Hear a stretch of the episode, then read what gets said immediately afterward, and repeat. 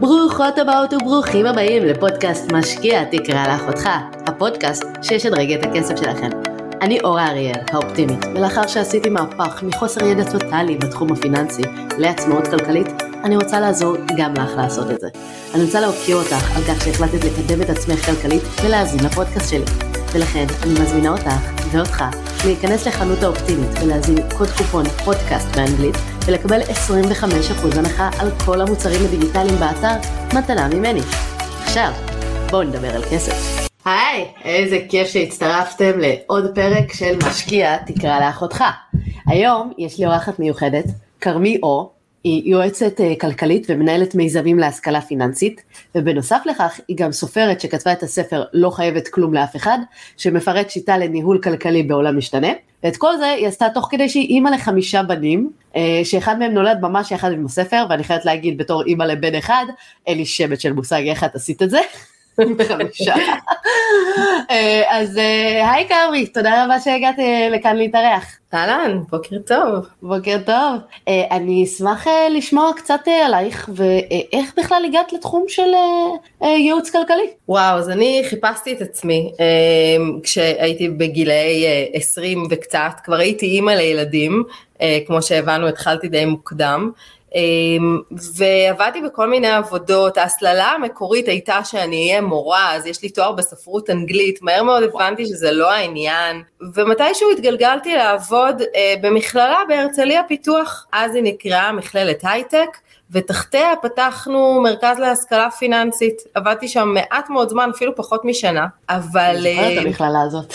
כן, אה? זה, היה, זה היה ממש בהתחלה, אנחנו מדברות על לפני 16 שנה בערך, ובמרכז להשכלה פיננסית שנפתח פתחו קורס ראשון בארץ ייעוץ ואימון לכלכלת המשפחה של יוסי אש ונחמן לידור, אה, שהתחילו ראשונים ללמד את התחום הזה, וביקשתי מהמנכ"ל ללכת, הייתי אימא צעירה בסוף שנות ה-20 לחיי, אמרתי, הגיוני שאני ארצה ללמוד איך לנהל את הכסף שלי. אז פיטרו אותי, ואז היה לי יותר זמן להתעסק עם זה, כי אני לא שכירה טובה. ויצאתי פשוט להיות עצמאית בתחום, והבנתי מהר מאוד, זה אמנם תחום מאוד בחיתולים, אז רק הקימו את פעמונים, תביני, זה כאילו ראשית כל ההתעסקות עם כסף. מהר מאוד הבנתי שלהתעסק עם מינוס לפלוס ועם משפחות בחובות זה לא העניין שלי, והתחלתי להכין תוכנית. תוכניות לצעירים, היה לי מאוד מאוד חשוב שיגיעו לפני שנקלעים לחובות ושיבינו אה, את ההתנהלות הכלכלית ממש בראשית החיים ומשם נובע כל מה שאני עושה היום, נכון אני לא עובדת רק עם צעירים, אני גם מלווה משפחות, אני גם מרצה,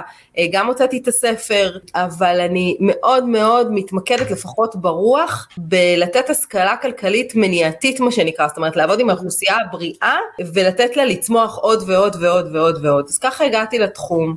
אה, וכמו כל עסק, היו מיזמים שנפלו והיו מיזמים שמאוד מאוד הצליחו, אה, וזה ניסוי וטעייה של 15 שנה, אה, ואני מאוהבת במה שאני עושה, וכיף לי לקום כל בוקר לעסוק בזה, והראש שלי לא מפסיק להמציא דברים, וכך הגעתי עד הלום. איזה מדהים, האמת שאני גם נורא מזדהה עם זה, כי גם אני התחלתי בתור uh, מישהי שליוותה בפעמונים, כאילו את מכללת הייטק אני מכירה כי למדתי שם קורסים בהייטק, אבל uh, אני uh, כאילו גם זוכרת שלא התחברתי לקטע של הניהול תקציב ורק uh, לשבת ו- ולספור כמה כסף יש לנו ולא לראות איך אני יכולה להגדיל אותו. ואני גם מאוד אוהבת את ה- לעבוד עם האוכלוסייה הבריאה.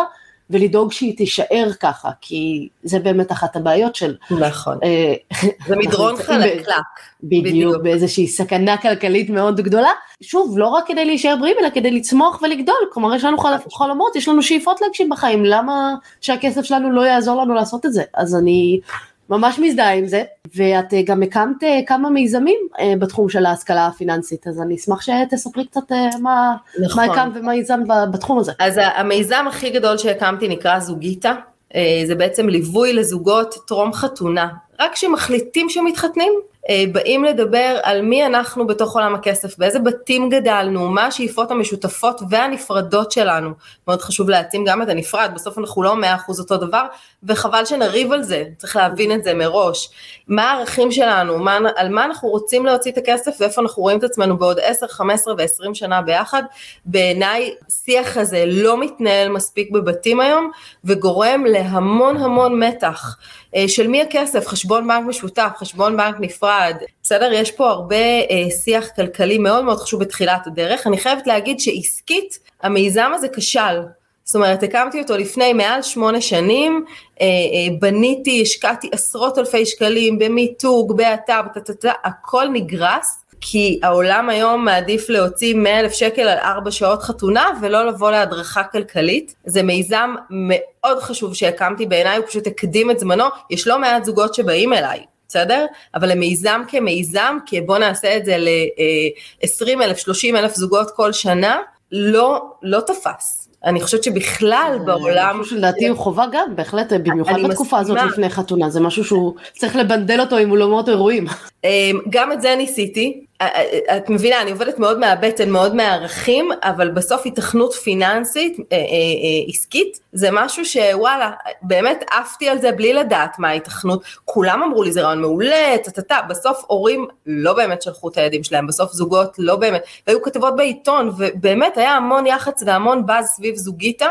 עד היום יש לא מעט אנשים שמזהים אותי בתור כרמי אור זוגיתה, אבל עסקית זה מיזם שכשל, ושילמתי עליו המון כסף מכיסי, וזה בסדר, כי לקחתי בחשבון שיכול להיות שהוא ייכשל, ככה עושים תוכניות עסקיות. משקיעים ואומרים, גם אם זה ייכשל, יהיה לי לחם וחלב לילדים שלי בסוף היום, ואני מאוד גאה בזה שהוא נכשל, כי למדתי ממנו המון. זה, זה בדיוק מה שבאתי לשאול, מה, מה למדת מזה? למדתי ש... זה שכולם אומרים לי שזה גאוני ושאיפה הייתי להם לפני 20 שנה ושברור שצריך את זה, לא מספיק. כי בסוף העולם מאוד מאוד סוחף, היומיום מאוד מאוד, בסוף כשאנחנו אה, אה, קונים טבעת אירוסין, כי זה מה שכולם עושים, ועושים כזה ככה לתמונה עם היד אה, היפה על חוף הים בשקיעה, זה הרבה יותר תופס מאשר להיות המגניב שלקח סדנה כלכלית לפני החתונה, ויש פה כוחות שוק שעובדים כבר עשרות ומאות שנים שקשה לי מאוד לנצח אותם, או מאתגר לי מאוד לנצח אותם.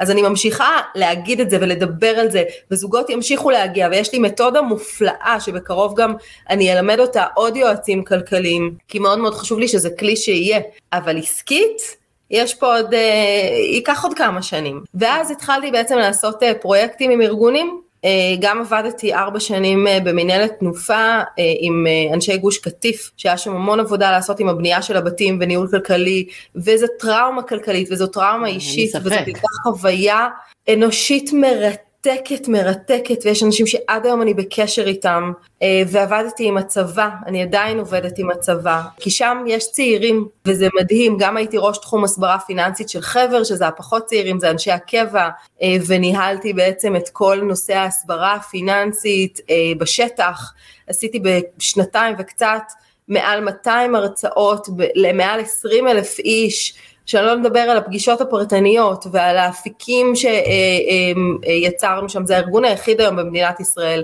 שבאמת דואג מבחינה פיננסית למשרתים שלו לעובדי, אה, אה, או לעובדים שלו. הלוואי וזה יהיה בכל ארגון, הלוואי ולכל חברת הייטק אה, ולכל מפעל יהיה יועץ כלכלי in-house. תהיה תוכנית הסברה פיננסית in-house, זה משהו שגם אני מאוד מובילה אותו ומדברת עם אה, אה, ארגונים, שזה הרבה יותר משמעותי לקבל אה, ייעוץ אובייקטיבי על ההשקעות, על הפנסיה, על הבנייה של הבית, מאשר לעשות עוד יום ספא או לשלוח עוד שוקולדים או עוד פירות יבשים לט"ו בשבט. בסדר, זה גם משהו שבלהט אני מדברת עליו כל הזמן, אה, ואני באמת עובדת עם ארגונים ש, שמעיזים לעשות את זה. אז הפרויקט הכי הכי גדול שעשיתי היה אה, באמת כראש תחום הסברה פיננסית של חבר, היה, הייתה תוכנית שנקראה נשארים במסגרת למש"קיות וקצינות ת"ש, שבמשך שנתיים הכשרנו את כל הסגלים לטפל בחיילים מבחינה כלכלית, היה מרתק ומדהים ועד היום קשרות וכותבות, בנות שהשתתפו בפרויקט הזה וקצת מאוד גם בנים. הצבא לא הכיל את זה, אה, ונשארו חלקים מאוד מאוד קטנים ויחסית טכניים, אבל זאת הייתה התקדמות מאוד גדולה בשיח. אה, והיום אני מלווה את צה"ל בתוכנית לחינוך פיננסי לכל חיילי צה"ל, אה, דווקא משרתי הסדיר. גם, זה לוקח זמן, אני עובדת עם מנהלת, מנהלת השחרור, מנהלת שער, שער היציאה, כל מי שמשתחרר, אנחנו עובדים, אנחנו בונים לאט לאט, שוב, בארגונים גדולים הרבה יותר קשה מאשר להגיד בוקר אחד, יאללה, בא לי להעלות פודקאסט, אני מעלה פודקאסט, יש פה תזוזה איטית של לוחות טקטונים, וזה לוקח יותר זמן, אבל זה מחלחל, ויש שם שיח מתוק עם חבר'ה בשטח, ויש יוזמות מקומיות, ויש יוזמות גדולות ורחבות, ואני ממש מאושרת להיות חלק מזה, כי זה לא רק ללמד אנשים על ריבית דריבית, או על אה, אשראי, או על אה, השקעות ב rentals בחו"ל, זה ללמד שפה. נכון. זה לדבר על כסף ממקום טוב, לא ממקום של לצמצם, כמו שאמרת מקודם, הטבלאות אקסל. נכון, לפעמים נשתמש בטבלת אקסל לעשות מיפוי כלכלי, וואלה זה כלי שהוא מאוד מאוד דרמטי, ומשקף לנו איפה אנחנו נמצאים נכון. ולאן אנחנו רוצים ללכת. אבל הוא לא יכול להיות הכלי היחיד. בדיוק, הוא לא יכול להיות הכלי היחיד, והוא לא יכול להיות סיזיפי ומעייף, הוא צריך להיות למען משהו, הוא צריך להיות שמח, הוא צריך להיות... מרחיב דעת, אתמול העברתי שיחה בבית ספר תיכון ברעננה, והייתה שם שיחה, מישהי אמרה, אבל מה לעשות, יקר פה, אני לא אסיים את הרישיון שלי, אם אני לא אקח uh, קצת מהמינוס וקצת מההורים וקצת מה... ואמרתי לה, חמודה, אז אל תעשי רישיון. רגע, שנייה, בואי נראה, את לא יכולה להמשיך להגיד את זה, כי החיים לנצח הכניסו אותך למקום של קשה פה, לא מספיק לי, היום זה לא מספיק לרישיון, מחר זה לא יספיק לעגלה לילדים, מחרתיים זה לא יספיק לדירת חמישה חדרים שאת רוצה. רגע, צריך לנהל את זה, צריך לעשות את זה בשמחה, צריך להגיע ליעדים עם הכסף, צריך לא לכתוב את זה.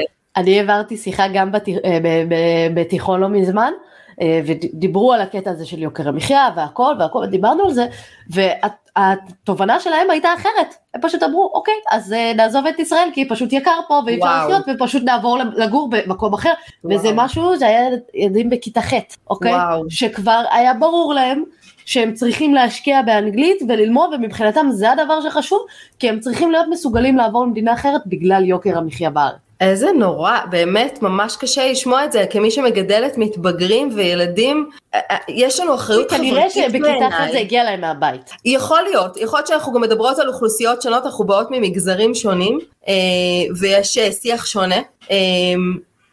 אני חושבת שיש לנו אחריות חברתית אחד, ללמד אותם שהכל אפשרי גם מפה, ושתיים, ללמד אותם שכשהם הולכים לקלפי, כשהם מגיעים לגיל 18, או לקלפי, איך אומרים, פ' דגושה או לא, לא יודעת, הם חייבים לדרוש מנבחרי הציבור שלהם תוכנית כלכלית לטווח ארוך. חלאסים לבחור לפי מגזר, לפי צבע, לפי סיסמאות. אני, אני מדברת על זה המון, זאת אומרת זה לא פוליטיקה ברמת הפוליטיקה במי תבחר, זה 120 הנבחרים שיושבים שם איפשהו על גבעה בירושלים, חייבים להבין ש, שאנחנו מעסיקים אותם, ו, והנוער שלנו צריך לדעת לבקש תוכנית כלכלית לטווח ארוך. נכון, נכון, יכול להיות שבטווח הקצר, אנחנו כולנו זוכרים את מרגרט תאצ'ר, בסדר? בטווח הקצר יכול להיות שעובדי הפחם יפגינו ויהיה לנו קצת מאתגר ואולי הרכבות לא יעבדו ליומיים. בלונגרן זאת אחריות חברתית שלי כאימא ושלי כמנהיגה, אה, בסדר? להוביל להבנה הזו הרחבה יותר, לא רק מה קורה בחשבון הבנק שלי, למה העניים יותר עניים והעשירים יותר עשירים ואיך אפשר לשנות את זה ובאיזה צד אני רוצה להיות ולמה, בסדר? למה אה, נכון, למרות שאני כגישה יותר נוטה לכיוון של האחריות האישית ופחות מסכימה. אה, לדרוש את זה מהנבחרי ציבור כי ברור שצריך לדרוש את זה וברור שהם צריכים להבין אה, ליצנים ששם שהם עובדים בשבילנו ולא הפוך אבל אני לא הייתי בונה על זה כאסטרטגיה כלכלית.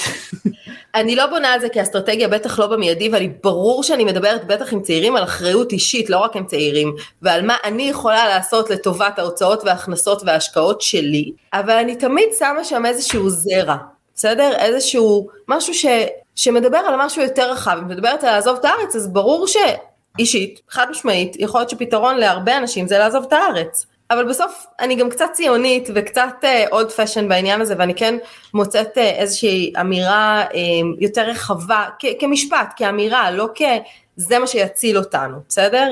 ייקח עוד הרבה שנים עד שזה יהיה מה שיציל אותנו, כי הילדים בכיתה ח' האלה ייקח להם עוד הרבה שנים עד שהם יהיו משפיענים בחברה, אבל שיהיה להם איזשהו משהו קטן שישב אצלם בראש ואולי יהפוך יום אחד למשהו שהם גם יעשו איתו. אני מקבלת, אני גם מזכירה את מישהי שעזבה וחשבתי, אמרתי לעצמי, יש סיכוי שכשאני עזבתי ועברתי למקסיקו שזה יהיה for good, אבל משהו ברגע שישראל זה, זה תמיד מרגיש לי בית, אני יודעת שאני תמיד ארצה לעזוב, אבל אני תמיד גם ארצה לחזור. אז...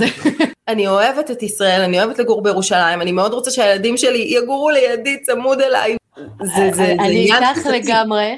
ואת גם הזכרת אה, מקודם את הקורונה, אה, באמת אה, הנושא הזה של המון שינויים, במיוחד בפן הכלכלי קרו בתקופת הקורונה, ואת באמת נכון. כתבת אה, ספר לא חייבת כלום לאף אחד, ששם את מפרטת איך לנהל כסף בעולם משתנה. ואני נכון. אשמח לשמוע קצת על הגישה הזאת, כי באמת השינויים הם די מטורפים, וכל שני וחמישי יוצאים הנחיות חדשות, ואנחנו לא ממש יודעות מה לעשות כרגע.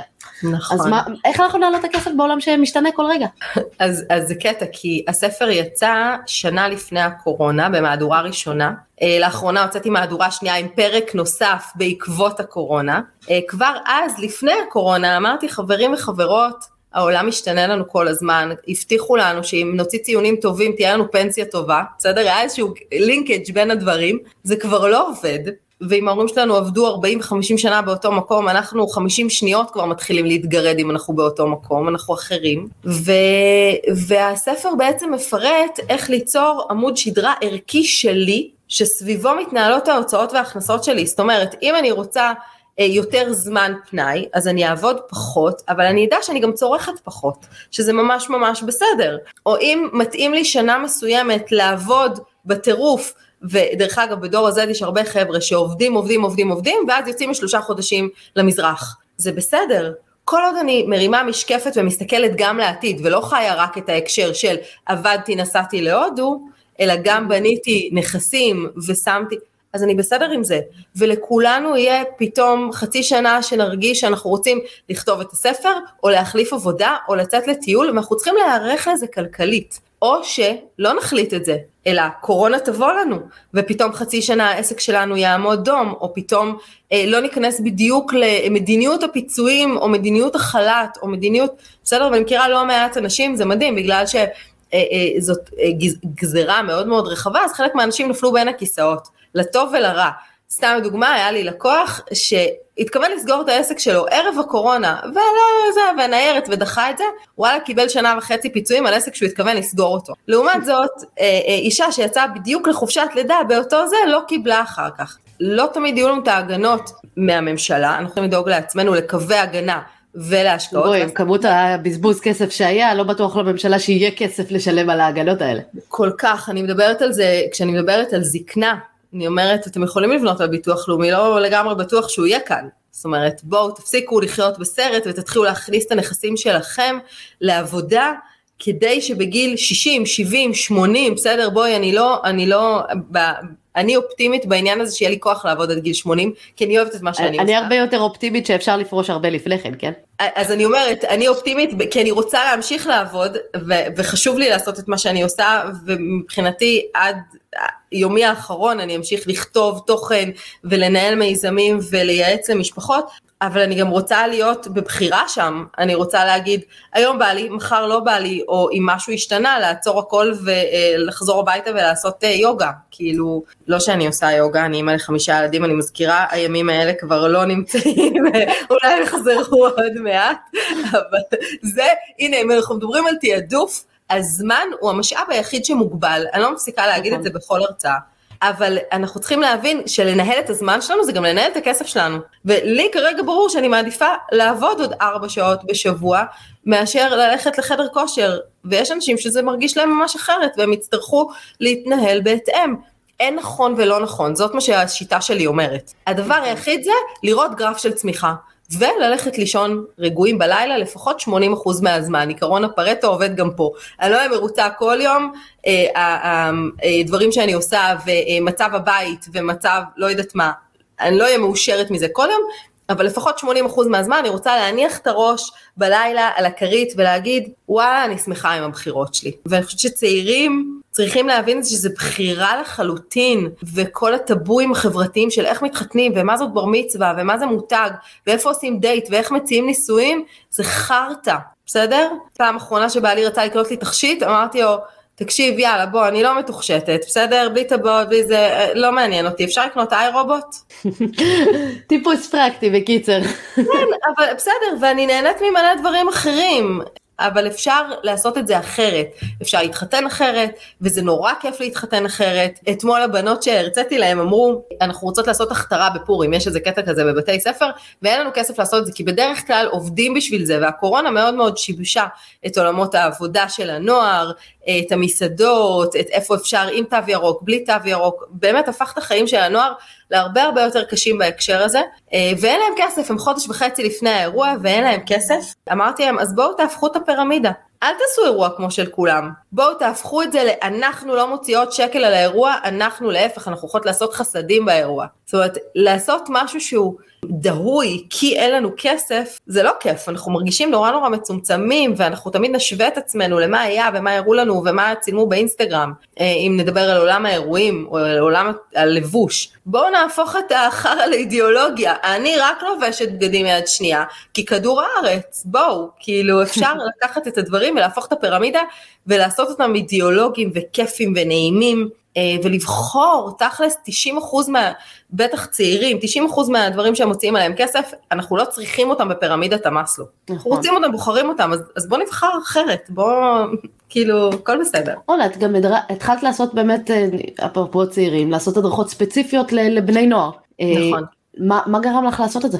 אה, גרם לי להבין שזה ידפוק את הראש בקיר עם מערכת החינוך וזה ייקח עוד המון שנים אם בכלל שיש שם אה, הדרכה כלכלית אה, נכונה, בסדר? לא סתם הדרכה כלכלית כלסמן וי וזה צריך להתחיל מהבית וזה קטע כי, כי העליתי פוסט של וואלה הורים שרוצים לשלוח את הנוער שלהם גילאי 15 עד 19 בואו תירשמו כאן, אפילו לא בניתי דף נחיתה, עוד לא יצרתי תמחור, עוד לא, רק כתבתי את מי מעניין, הרמתי בלון ניסוי, ובשבוע מיליתי סדנה של 60 משפחות.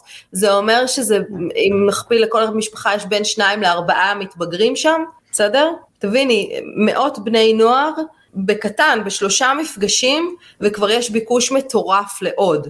והכל כמובן בזום, אה, אה, הבאתי... אני רואה שיש הרבה ביקוש, גם אליי פונים המון, כאילו הסיבה שרציתי לעשות את הפודקאסט איתך זה באמת כי פנו לי הרבה ואמרו לי תעשי הדרכה ספציפית לבני נוער, כן. אמרתי מה לי ולזה, יש לי בן שנתיים, אין לי אינטראקציה עם בני נוער בשוטף, אני לא, אני לא מרגישה שאני, יש לי את הכלים לעשות את זה, ולכן נורא שמחתי כן. שראיתי את הפוסט שלך וראיתי שכמה את מתקדמת, כי יש לך גם את בני נוער בבית. נכון, וגם אני שנים איתם. כבר בונה מיזמים עם ארגונים שעובדים עם נוער, וכתבתי גם תוכנית למערכת החינוך, ככה המטריה הזאת, שכמובן לא באמת uh, עובדת, המטריה הזאת היא מטריה מוכרת לי, השיח הזה מוכר לי, מגניב לי לדבר עם בני נוער, כיף לי הסקרנות שלהם, ויש לי גם דוגמאות מהבית.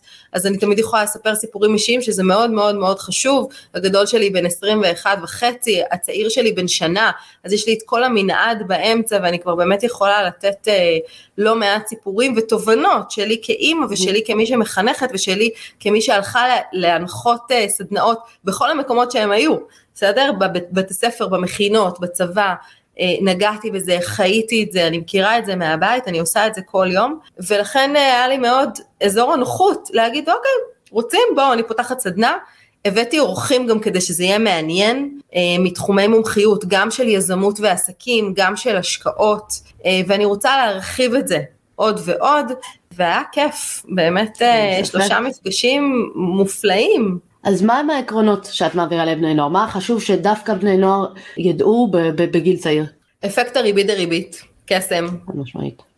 תשימו. אני גם, אני גם תמיד מראה את זה לבני נוער ולצעירים כשיוצא לי לדבר איתם כי פשוט זה נותן להם את היתרון כי תמיד להם יש את הבאסה הזאת בראש של מה אין לי הרבה כסף להשקיע יש נכון. לי כאילו אולי כמה עשרות או כמה מאות שקלים ואז אני מראה להם כמה אפקטיבי זה יכול להיות לאורך זמן. מדהים. שיש להם את המתנה הכי גדולה שהיא הזמן. נכון, מדהים. אז ריבית דריבית, אה, הפלא השמיני באמת אה, יושב שם. איך בוחרים מקצוע? אה, שאנחנו צריכים להבין mm.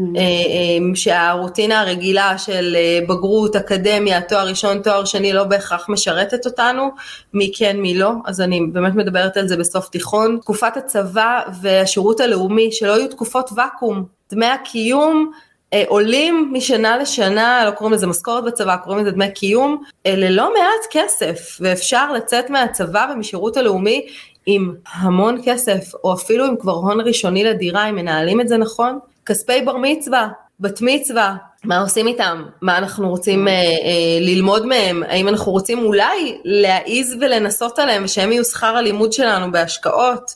אה, כמובן בהדרכה ובליווי ובהסכמת ההורים וכו' וכו', והעולם החברתי של הלחץ החברתי, מי אני בתוך כל זה? אה, מה משפיע על ההוצאות וההכנסות שלי, מה משפיע על הרצונות שלי, איך אני מקבלת החלטה כלכלית, מה יושב שם מבחינה פסיכולוגית, ואיך אפשר לנטרל את זה ולבחור בעצמי באמת. אה, בספר שלי אני קוראת לזה אגואיזם כלכלי, הוא לא אגואיזם רע, הוא אגואיזם מאוד מאוד טוב, שבוחן אותי ומה יעשה לי טוב, ורק אחר כך מכניס את כל הקונסטלציה המשפחתית חברתית פנימה, אנחנו לא מתעלמים ממנה, בסדר, אני מסבירה את זה יותר באריכות בהרצאות ובסדנאות, אבל אה, אנחנו לא מתעלמים. מזה שאני צריכה לכבד את ההורים שלי, כי אני גרה אצלם בבית, וגם אם אני לא גרה אצלם בבית. אבל אם יש משהו ש...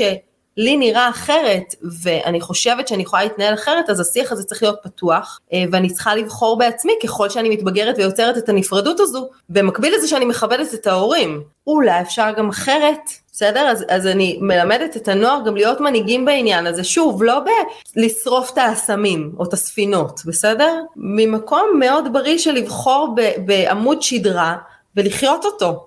ולדעת שיש גם אלטרנטיבות כלומר לא כל דבר חייבים כמו שאת אומרת לקנות את המותג הכי גדול או לצאת ולהוציא אה, אה, הרבה כסף במסעדה או בפאב אפשר לעשות ערב פיצה בבית אפשר אה, אפילו לקנות שתייה ולשתות בפארקים זה מה שאני הייתי עושה בתור בני נוער כי גדלתי במודיעין ובזמנו לא היה... אנחנו נגד אלכוהול אנחנו נגד סמים אנחנו נגד סיגריות בואו נשים את זה על השולחן. אנחנו מדברות עכשיו לבני נוער אז צודקת.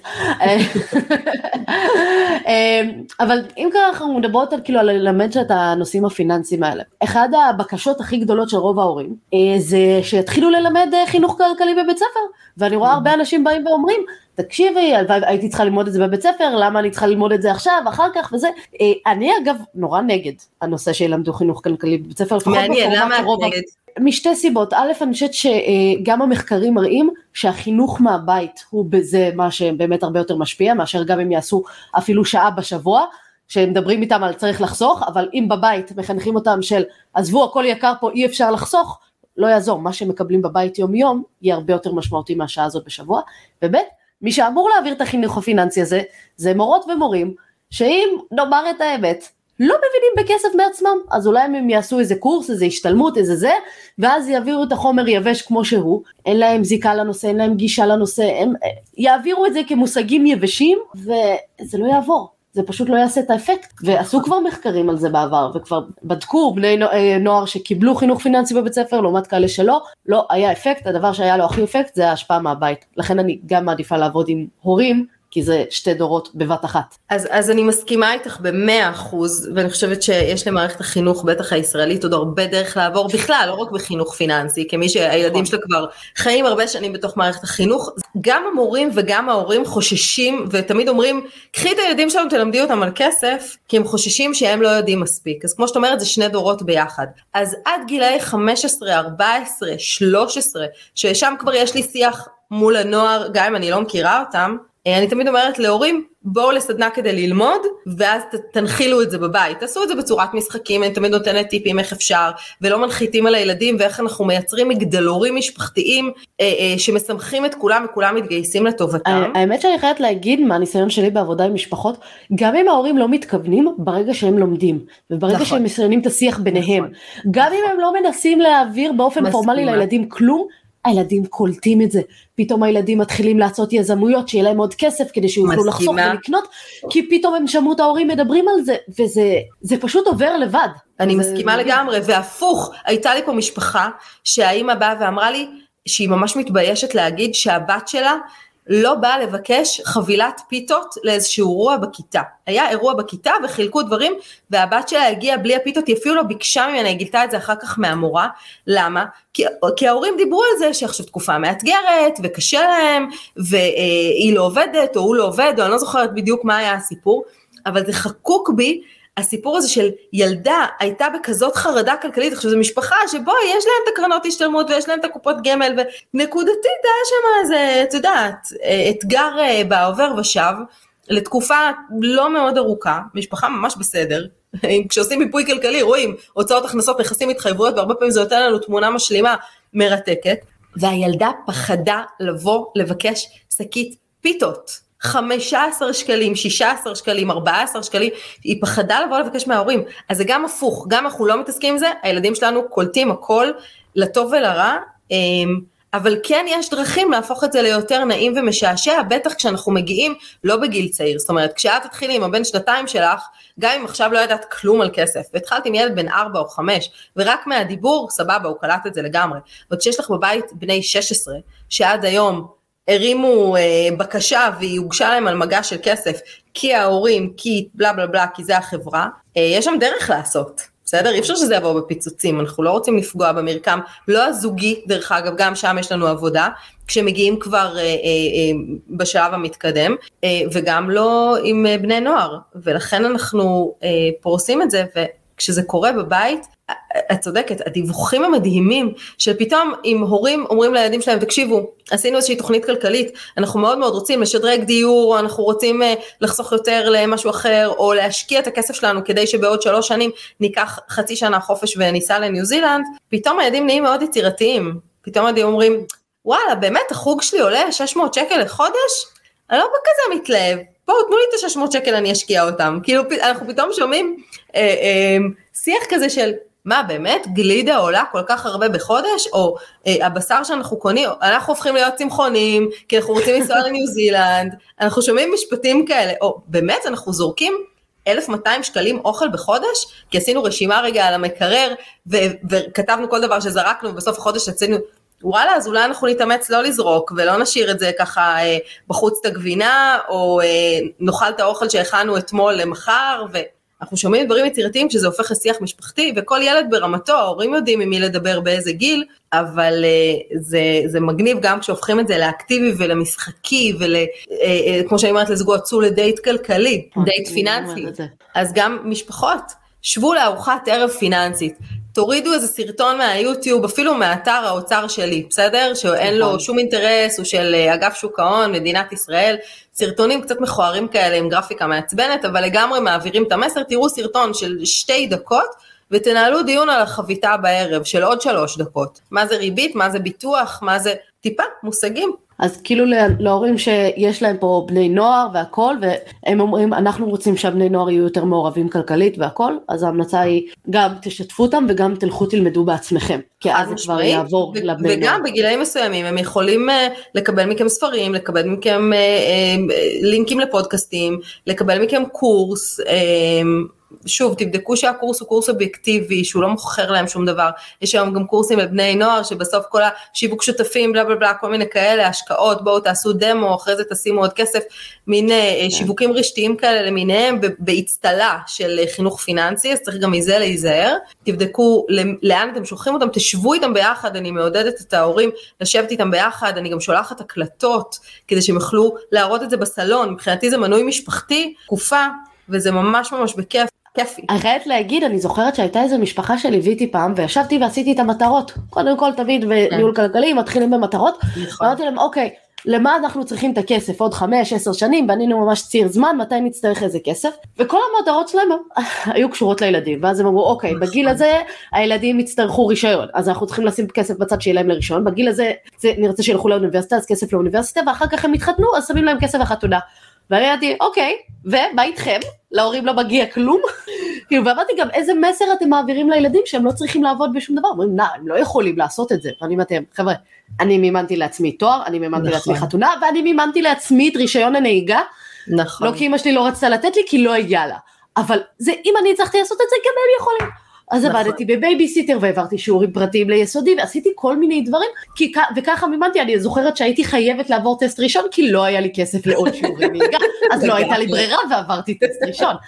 אבל זה לגמרי לגמרי משהו שהוא אפשרי ואני גם חושבת כהורים לא צריך לתת לילדים הכל צריך גם לבוא ולהגיד להם, בואו חבר'ה, ת, ת, תעשו את זה בעצמכם, במיוחד כשמדובר בבני נוער, או, או לבוא ולעשות איתם הסכם שאתם מממנים להם חצי ושהם ישיגו את החצי השני. וכשהם משיגים את החצי השני, הנה כלל, טיפ מאוד חשוב להורים שהם מאזינים לנו פה, קודם שהם יביאו את החצי שלהם. אתם עושים ביחד את הבירור כמה עולה המטרה, אם אתם מוכנים להשתתף בזה בסדר גמור, אבל אל תשימו קודם את שלכם, כי אחרי זה הם יגידו, אה, בדיוק הייתה לי בגרות, בדיוק זה, ולא היה לי זמן לעבוד, ובדיוק טה טה טה טה ואתם מוצאים את עצמכם נגררים לשלם להם עוד טסט ועוד שיעור נהיגה ועוד אה, אה, אירוע שהם רוצים לעשות. אה, גם אם אתם רוצים לעזור, קודם תנו לילדים להזיע ממקום טוב. ואפשר גם... נכון, מתוך מקום של חינוך, אני נכון, נכון, לגמרי של חינוך. לתת להם מקום במעגל של כסף, ואני רואה את הדברים של איך זה נשאר הלאה, שאחר כך הילדים נכנסים למינוס, ואז ההורים מכסים את זה. נכון. ואז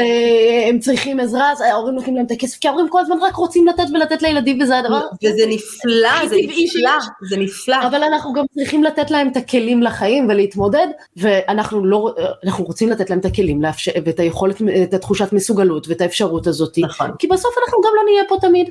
וגם אותם ילדים חיסו להם את המינוס, ברגע שההורים עוברים הלאה, שלהורים פתאום אין כסף או יש משבר, הם לא יודעים להתמודד, נכון. כי הם בשום שלב לא רכשו את הכלים האלה.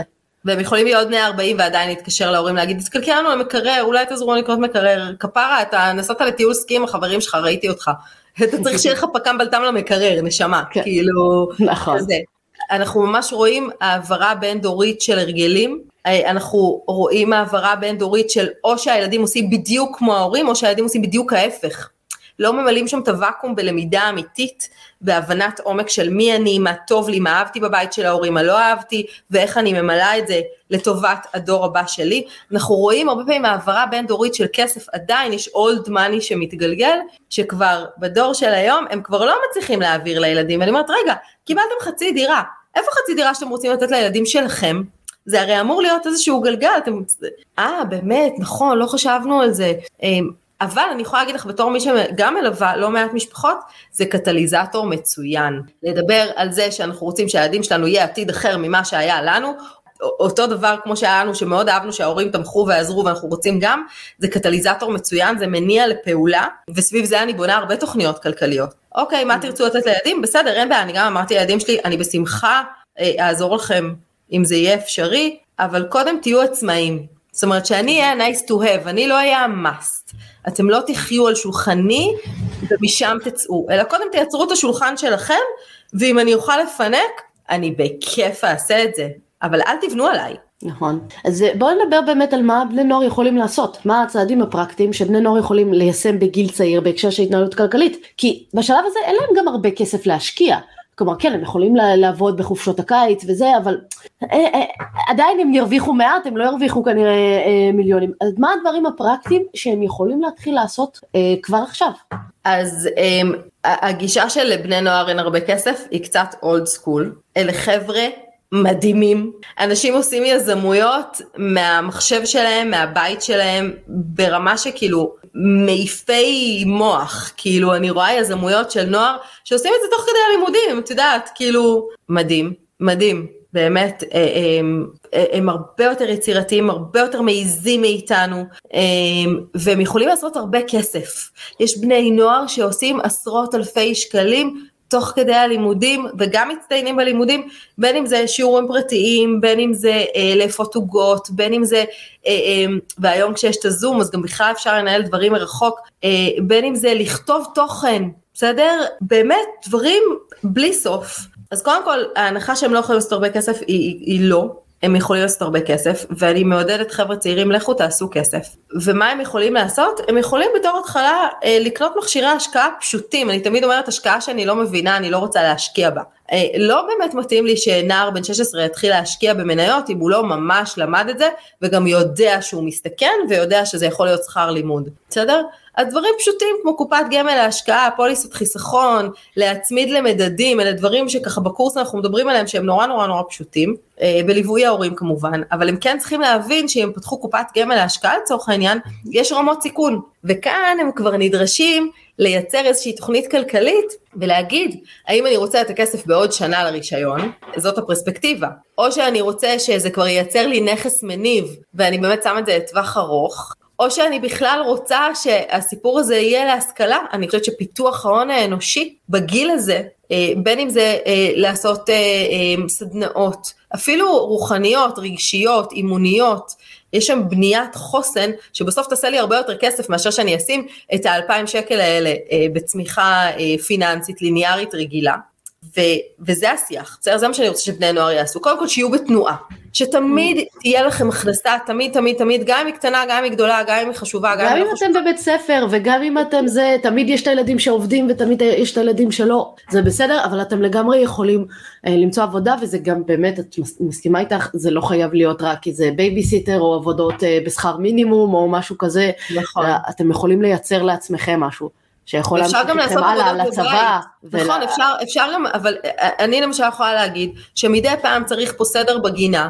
לא בטוח שאני אביא גנן חיצוני. אם מישהו מהילדים שלי יגיד לי, יאללה, אני נותן את היום שישי שלי ואני יודעת שהם טובים בעבודה הזאת, למה שאני לא אשלם להם? למה שאני אשלם לגורם חיצוני? אז הורים יכולים לייצר, אז הורים אומרים לי, מה, אבל זה ברור שהם עוזרים בבית. נכון, זה ברור שהם מורידים את הצלחת מהשולחן, זה ברור שהם מנקים את החדר שלהם, אצלי לפחות זה מאוד ברור. אבל אם יש לי פרויקט של, לא יודע, ניקיון לפסח, או אה, הבן שלי ישב אה, להוציא לי חשבוניות. בחייאת, איזו, איזו עבודה משמימה, הייתה לי עוזרת אישית, היא יצאה לחופשת לידה, לא חזרה, אה, לא יודעת מה אני עושה עם זה בחודשים הקרובים, הושבתי אותו להוציא לי חשבוניות, למה שאני לא, בסדר? או שהוא רצה שאני אסיע אותו למכינה. אמרתי לו, סבבה, זה ייקח בערך שלוש שעות מהזמן שלי, אני מאוד אשמח לבלות איתך את השלוש שעות, אבל עכשיו שלוש שעות, במקום הזמן הזה, תעזור לי להרים פה את הבית, אחרי שבת שהיו פה מלא מלא אורחים, בואנה ווין ווין סיטואשן, כאילו, הוא עזר לי לנקות ולהזיז את הספות, אני הסעתי אותו וביליתי איתו זמן איכות בדרך למכינה. צריך להבין את הטרייד אופים האלה, נער בן 19 צריך להבין שזה, שזה שאני אסיע אותו למכינה עולה לי 200 שקל דלק ושלוש שעות שתכננתי לעשות איתה משהו אחר. אז זה יכול להיות גם בתוך הבית, זה לא חייב להיות בחוץ. אבל כן אני חושבת שכל הסיפור של דמי כיס צריך להיעצר איפשהו בגיל 10, 11, 12, ושם כבר צריך להתחיל ויש איזה פרק שלם בספר שלי, להתחיל להבין מה זה העולם האמיתי, כי כל הרעיון בחינוך פיננסי זה לדמות את העולם האמיתי, ולא איזה, אני פה בשבילך והכל תקבל ממני, כזה. נכון, נכון לגמרי, אני, אני איתך. אחת ההתנגדויות שאני זוכרת שקיבלתי בהם, גם כשאני יצאתי לדבר עם בני נוער והכל, זה שהם לא אדישים למה שקורה, אה, והם מודעים לזה שהעתיד הכלכלי שלהם לא כל כך מזהיר. Mm-hmm. כלומר הם יודעים שהסיכוי שלהם לקנות דירה נהיה מאוד מאוד uh, קטן ולחיות כמו ההורים, זה, זה, כלומר גם אני מודעת לזה של הסיכוי שמה שהיה בדור הקודם, בדור של ההורים שלי, של לחיות ממשכורת אחת ולגדל uh, ילדים ועדיין לקנות בית והכל, זה לא משהו שהוא אפשרי. אה, במציאות הכלכלית של היום זה משהו שהוא הרבה יותר, בוא נגיד הרבה יותר מאתגר. אם פעם זה היה מובן מאליו שמישהו אחד עובד והשני אה, בדרך כלל נכון, נכון, נשארת בבית, אז היום.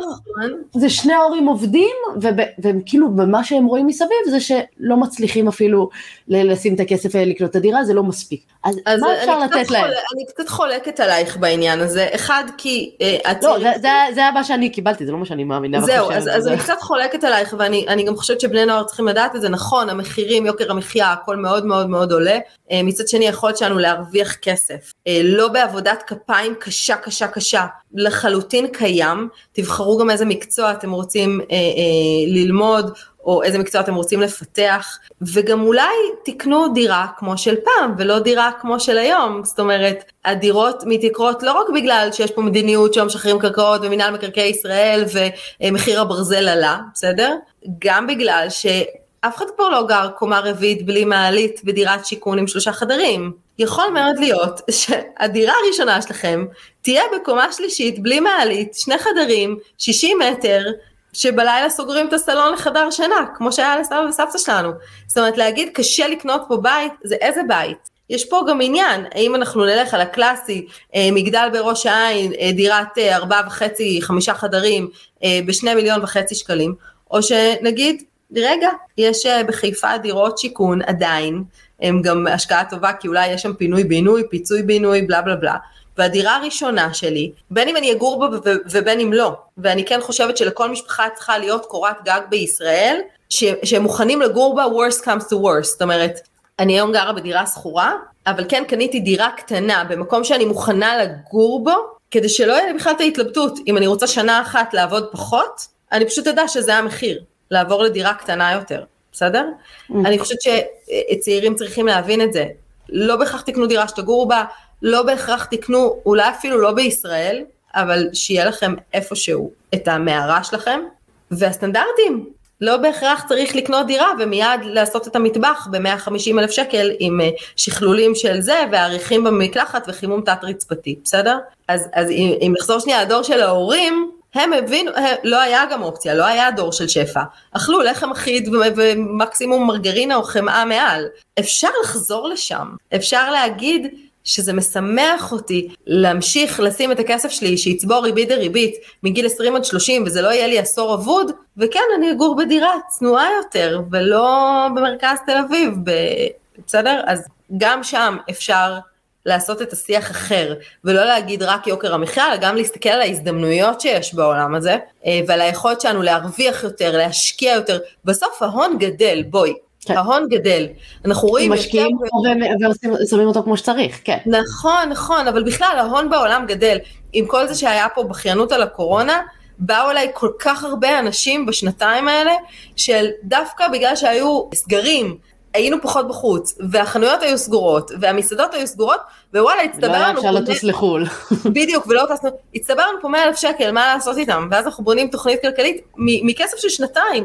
אז אפשר גם להחליט לעשות את זה יזום, זאת אומרת, בשנתיים האלה, אנחנו לא ניסע לחו"ל, אנחנו לא נאכל במסעדות, אנחנו נפנק את עצמנו בכיף באמת, אנחנו לא נהיה מסכנים מזה בדברים אחרים שעולים פחות כסף, אבל אנחנו אה, אה, בעוד שנתיים נוכל לשים הון ראשוני לדירה. אז בסדר? יש פה איזה עניין. או, זה, זה היה חשוב לי לתת את הנקודה הזאת לאופטימיות בשביל הבני נוער שנמצאים כאן וכן חשופים להתעניינות הכלכלית שמאוד אוהבת את הנרטיב הזה של יקר פה ואי אפשר לקנות דירות נכון. ומה יקרה לדור הצעיר, אז כן חשוב להגיד, שוב תתחילו לפני כן כי באמת אה, אה, אחד היתרונות כמו שאמרנו לפני כן הכי גדולים של בני נוער זה שיש להם את הזמן. נכון. ואני חושבת שילדים לא מבינים כמה ההבדל של לשים 100-200 שקל בחודש אפילו בקופת גמל להשקעה שיעבדו בשבילם. נכון. אה, לשים את זה במשך אורך, לאורך שנים ופשוט ימשיכו את זה תוך כדי הצבא ואם בצבא השכר שלהם עולה כי עכשיו הגדילו את משכורות החיילים מאוד, והכל. מאוד, מאוד. אז לה, לה, להגדיל ולשים במקום 100-200 לשים 500-600 ופשוט להמשיך לשים את זה במשך שנים פתאום הם מתעוררים עם הון לדירה. כאילו, נכון. ו- ו- וזה כי הכסף עובד, והוא צובר ריבית, והריבית שהוא עושה מרוויח גם ריבית, ויש להם את, את, את היכולת הזאת, ויש להם גם אה, הרבה פחות מחויבויות, מה שלהורים עם ילדים יש, הם נכון. יכולים להישאר עדיין לגור אצל ההורים רוב הפעמים, והם יכולים אה, אה, לעשות התנסויות ולהקים עסק בלי לפחד שפתאום לא יהיה להם כסף לאכול. נכון. כן? אה, או איך לשלם שכר דירה, והם יכולים, אה, מחוברים לכל העולם הדיגיטלי, מה שההורים נכון. שלהם לא תמיד, ויכולים להיות אה, משפיעני טיק טוק, או כל רשת חברתית אחרת ש, שתצוץ, ואני מכירה מלא ילדים היום שמתעסקים בדברים כמו ביטקוין ו-NFT וכל מיני עולמות חדשים לחלוטין, שההורים שלהם מפחדים בכלל לדבר על זה, נכון. הם חיים את העולם הזה, ומבחינתם, יש להם באמת כל כך הרבה אפשרויות וחשוב לי להגיד את זה לבני נוער שמאזינים את זה כי באמת יש לכם היום אומנם אה, כן אה, מסתכלים על זה ריאלית יותר יקר יותר אה, קשה לקנות דירה גם הדירות הקטנות והשבורות עולות הרבה יותר נכון? אבל יש לכם הזדמנויות שלהורים שלכם לא יוכלו לחלום עליהם להורים שלכם באמת אה, במקרה הטוב כאילו יכלו למצוא עבודה טובה ו- ואולי לקבל קביעות או פנסיה תקציבית או דברים כאלה וזה דברים שלכם אולי אין היום אבל זה היה ברירה אולי היחידה היום כל כך קל אתם יכולים בכזאת קלות להגיע לכל העולם. נכון. פתחתם ערוץ יוטיוב, עשיתם אותו באנגלית, זהו, זה לכל העולם. פתחתם כאילו עכשיו אה, אה, בלוג, קבוצת פייסבוק, אה, לא פייסבוק, עמוד אינסטגרם, ערוץ טיק טוק, כל הדברים האלה פתחתם אותם. ואתם מתמידים בזה, ויש לכם את הזמן, ויש לכם את היכולת, ויש לכם את איפה להשקיע, הכל, אתם יכולים לייצר הרבה מאוד כסף, תשכילו, תהיו חכמים, תשקיעו את הכסף הזה, אוקיי? ופשוט העתיד שלכם ייראה הרבה הרבה יותר טוב. נכון, בטח מכל מה שמציירים לכם בתקשורת. וגם כשבוחרים במקצועות קלאסיים, בסדר? זה ממש בסדר אה, אה, ללכת ללמוד רפואה ולא לרצות להיות משפיעני טיק טוק, זה סבבה לחלוטין. תבינו את המכלול של הדרך לשם. אתן לך דוגמה, אני מספרת את זה תמיד בסדנה. כשגרנו, אה, במקום קודם שגרנו, היה לנו אה, אינסטלטור, שרברב, בחור מהמם, צעיר, אמרתי לו, איך, איך הגעת לעשות את זה, אתה סטודנט, כאילו, איך נהיית, את יודעת, זה תמיד מישהו מבוגר, אה, שרואים לו את החריץ, כאילו, מה נסגר איתך, אתה בחור חמוד, כאילו, צעיר. הוא אומר לי, תקשיבי, כשהייתי בתיכון, חיפשתי עבודה, אה, היה איזה אינסטלטור שהיה צריך עוזר, אמרתי, טוב, הוא שילם בסדר, הלכתי לעבוד איתו, פתאום ראיתי שזה צורך שלנצח יצטרכו פה, רובוט לא יוכל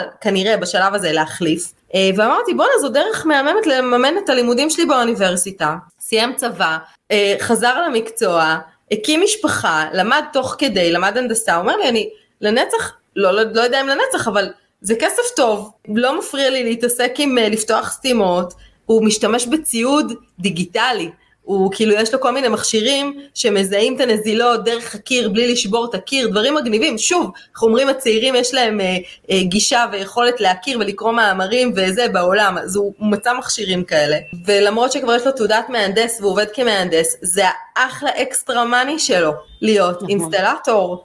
אז כאילו אל תפחדו מזה, דווקא במקום שאנשים בורחים מהמקצועות הקלאסיים או של פעם, אה, אה, מנגרות, מ... וואלה אולי תהיו נגר אומן שימכור עכשיו משהו, אל תפחדו מזה, לא צריך רק ללכת להייטק ולטיק טוק ולאינסטגרם, אפשר גם לעשות דברים פיזיים, רגישים, חשובים, חקלאות, זה מקצועות שמתחילים להיעלם, אז להפך, אם תהיו טובים בהם תוכלו לבקש יותר כסף, בסדר? נכון. כי בעוד עשור כמות האינסטלטורים פה תרד פלאי, את מבינה מה אני אומרת? נכון, כי חבר'ה צעירים לא הולכים להיות אינסטלטורים, כל העבודות שבידיים שיישארו, היום פחחים, זגגים, כל מיני מקצועות שאף, רתכים, אף אחד לא הולך אליהם. נכון. כן, ויש, ויש באמת מחסור בשוק בדברים האלה. נכון. גם אם תעשו את זה כעצמאים, גם תעשו את זה כמשרה חלקית, גם, פשוט תלמד, תייצרו לעצמכם עוד איזה מקצוע, עוד איזה משהו. נכון? כן. לכו פשוט להתמחות, גם כ- כבני נוער, לכו. בדיוק. יש לכם, אה, אבא של חבר שלכם הוא כזה וכזה, תגידו לו, אני עובדת אצלך בקיץ, מה אתה צריך? אני אפילו מתנדבת אצלך בקיץ. כדי ללמוד את המקצוע, במקום לשלם על קורס, אני, מת... אני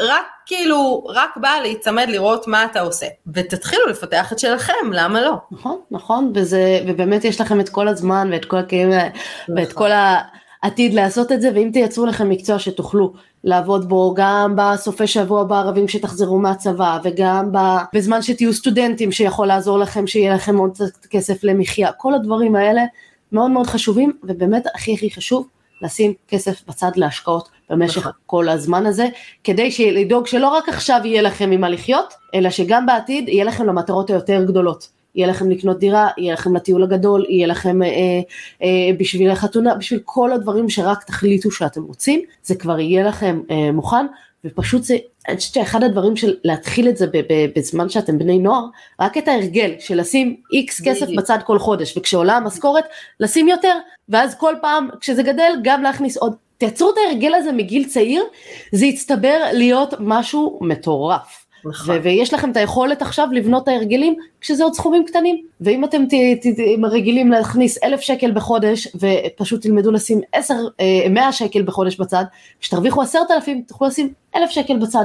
ואתם תמיד תלמדו לחיות מקצת פחות ממה שיש לכם, אבל זה אה, מה, ש, אה, מה שאתם שמים בצד מצטבר וגדל ובונה לכם את ההון תוך כדי שאתם ונותן לכם להיות בחיים... אנשים בעלי יכולת בחירה. אף נכון. אחד לא יגיד לכם, אם העבודה שאתם עובדים בה לא כיפית לכם, אתם תוכלו להגיד לה, שלום, יש לי שלושה חודשי מחיה בצד, כי שמתי לי חיסכון אה, זמין למקרה חירום, ואני עכשיו בוחרת לסיים את עבודתי במקום שלא נעים לי, או להחליף מקצוע וללכת לעשות עוד לימודים או עוד קורס, יש לי את יכולת הבחירה. זה לא, הקלאסי הרי של משפחות ישראליות זה, אני הולך לעבודה כדי לשלם על התשלומים של מה שכבר קניתי, כי פיצלתי את זה ואני, ואני לחלוטין לא יכולה לא לבקש העלאה ולא להרים את הראש בעבודה ולהגיד אני שווה יותר, כי וואלה, רק שימשיכו להזרים לי את המשכורת, כי אני כבר אה, אה, מחויבת, כי כבר פיצלתי, כי כבר יש לי הלוואה, כי כבר יש לי תשלומים, כי נסענו לחו"ל ואנחנו משלמים את זה עכשיו שנה קדימה וכזה. זה מה שאני לא רוצה שיהיה לדור הצעיר, אני לא רוצה, לא חייבת כלום לאף אחד, זה לא רק ברמה הכלכלית של אל תיקחו הלוואות, כי זה באמת לא חכם, כן הלוואות למינוף, כשיש לי תוכנית עסקית, נכון, יש, יש פה עניין אחר לגמרי, בטח לא הלוואות לצריכה, אבל לא חייבת כלום לאף אחד, זה גם ברמה התודעתית. וואלה, אם לא טוב לי, בסדר, עבדתי השבוע מול ארגון, שהתחילו קצת לזוז מהמקום שלא היה לי נעים. אמרתי להם, זאת האמת המקצועית שלי. שכרתם אותי, לא מתאים לכם, אני משחררת לחלוטין. ה- הלחם של הילדים שלי לא תלוי בכמה אלפי שקלים שהם היו אמורים להעביר לי עבור אותה עבודה. בסדר? תהיו ב- ביכולת בחירה, וגם אם זה אומר שחודשים מסוימים לא תצרכו את מה שאתם רגילים, ותמיד כשהמשכורת שלכם עולה, או כשההכנסות שלכם גדלות, לא רק תשימו בצד לחיסכון והשקעה, אלא גם תבנו את הקומה הבאה, זאת אומרת, אל תעלו רמת חיים עדיין, תרגילים לחיות מ... תעלו את רמת החיים פלוס את רמת ההשקעות, ביחד. קודם תלמדו איך אתם ממשיכים לחיות באותה רמת חיים למרות שההכנסות עלו, ואז תחליטו האם לא, אתם לוקחים את העודף הזה להשקיע בעסק שלכם או בעצמכם או בעתיד שלכם, ורק אחר כך אם אתם הולכים לקנות יותר דברים עם זה, לצרוך יותר דברים או להחליף את האוטו או לשדרג את הדירה, זאת אומרת קודם תבנו את החוסן הזה שמתוכו תוכלו לבחור ואחר כך תחליטו אם אתם קונים יותר גלידה.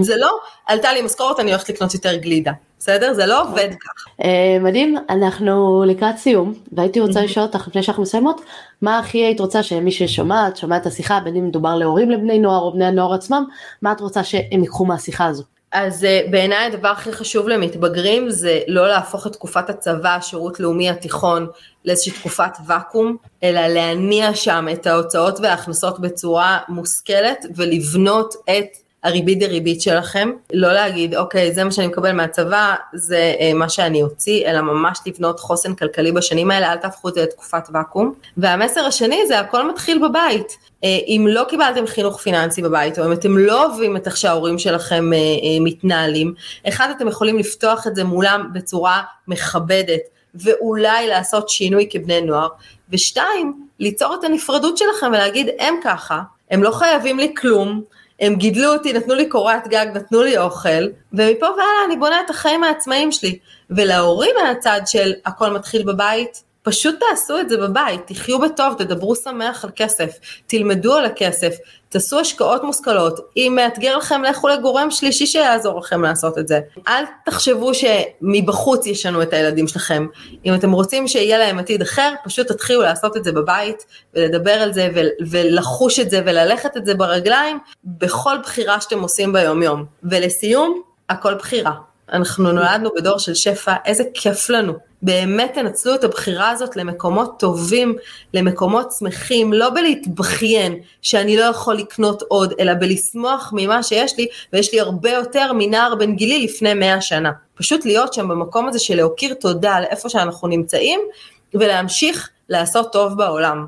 בשביל זה אנחנו כאן. אני מאה אחוז איתך. כרמי, תודה רבה רבה לך שהיית איתי כאן. באהבה ובשמחה. לבני נוער ולהורים שכאן, מאוד מקווה שהפקתם איזה ערך, ושתתחילו באמת ליישם פרקטית כבר מעכשיו, לשים כסף בצד כל חודש, ושיהיה מושקע.